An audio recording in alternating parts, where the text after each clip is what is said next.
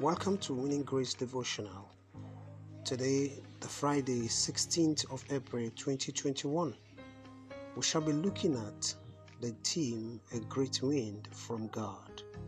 A Great Wind from God. Look at the book of Jonah, chapter 1, 3 to 4. But Jonah ran away from the Lord and headed to Tarshish. He went down to Joppa where he found a ship bound for that port. After paying the fare, he went aboard and sailed for Tarshish to flee from the Lord. Then the Lord sent a great wind on the sea, and such a violent storm arose that the ship threatened to break up. Disobedience can attract a lot of consequences and sometimes spread to innocent people or family members. Jonah took to the opposite direction when God sent him to Nineveh. As a result of that action, God sent a strong wind against their ship. Innocent passengers began to suffer the consequences of one man's misbehavior. Many times, the Lord intentionally allows certain wind, in quotes, to hit our boat as we journey in life. The psalmist said, It was good for me to be afflicted so that I might learn your decrees. Psalm 119, verse 71. Friend, the wind blowing across your life now may have the may have been sent by God to turn you to the right direction. You are heading towards an opposite direction. Therefore, it will take a strong wind to bring you to the point of agreeing with God. The wind you are experiencing now may have come from God.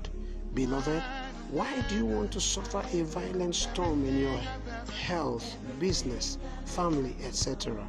before you go for the assignment given to you? Must you reach the point of breaking down like the ship of Jonah before you obey? My dear, this call requires a simple obedience. The ball is now in your court. The choice is yours to make. Let's pray. Father, I repent from every disobedience and ask that you withdraw every wind you sent into my life to correct me in Jesus' name. Amen. Go and win today.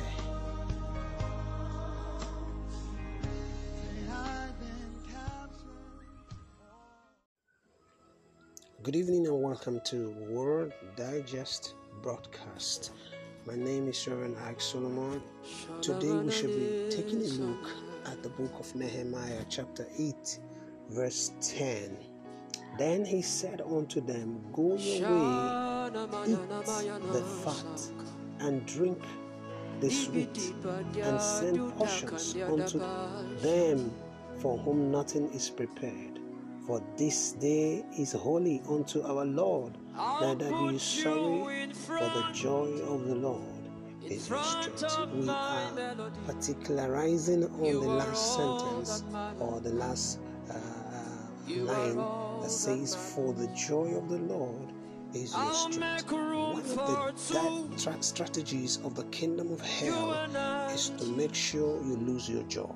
One of the weapons of devil is to snatch and steal your joy. The book of John, chapter 10, verse 10 says, The thief cometh not but to steal, to kill, and to destroy. But Jesus came that we may have life and have it in abundance. So the devil does everything he can to take away your joy. He brings circumstances, he brings people your way that will make you lose your joy. But if you don't allow him, then you become a conqueror.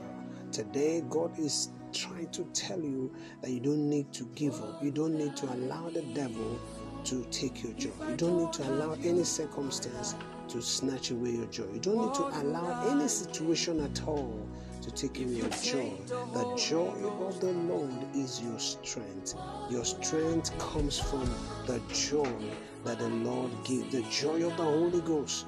Don't allow anything to take it away from you. May God bless you and may God strengthen you. Amen. Father, I pray for my listeners that your joy will be their strength. Whatever circumstance the enemy wants to use to take away their joy is today destroyed. Deliver them from the hands of the evil one. In Jesus' you mighty in name.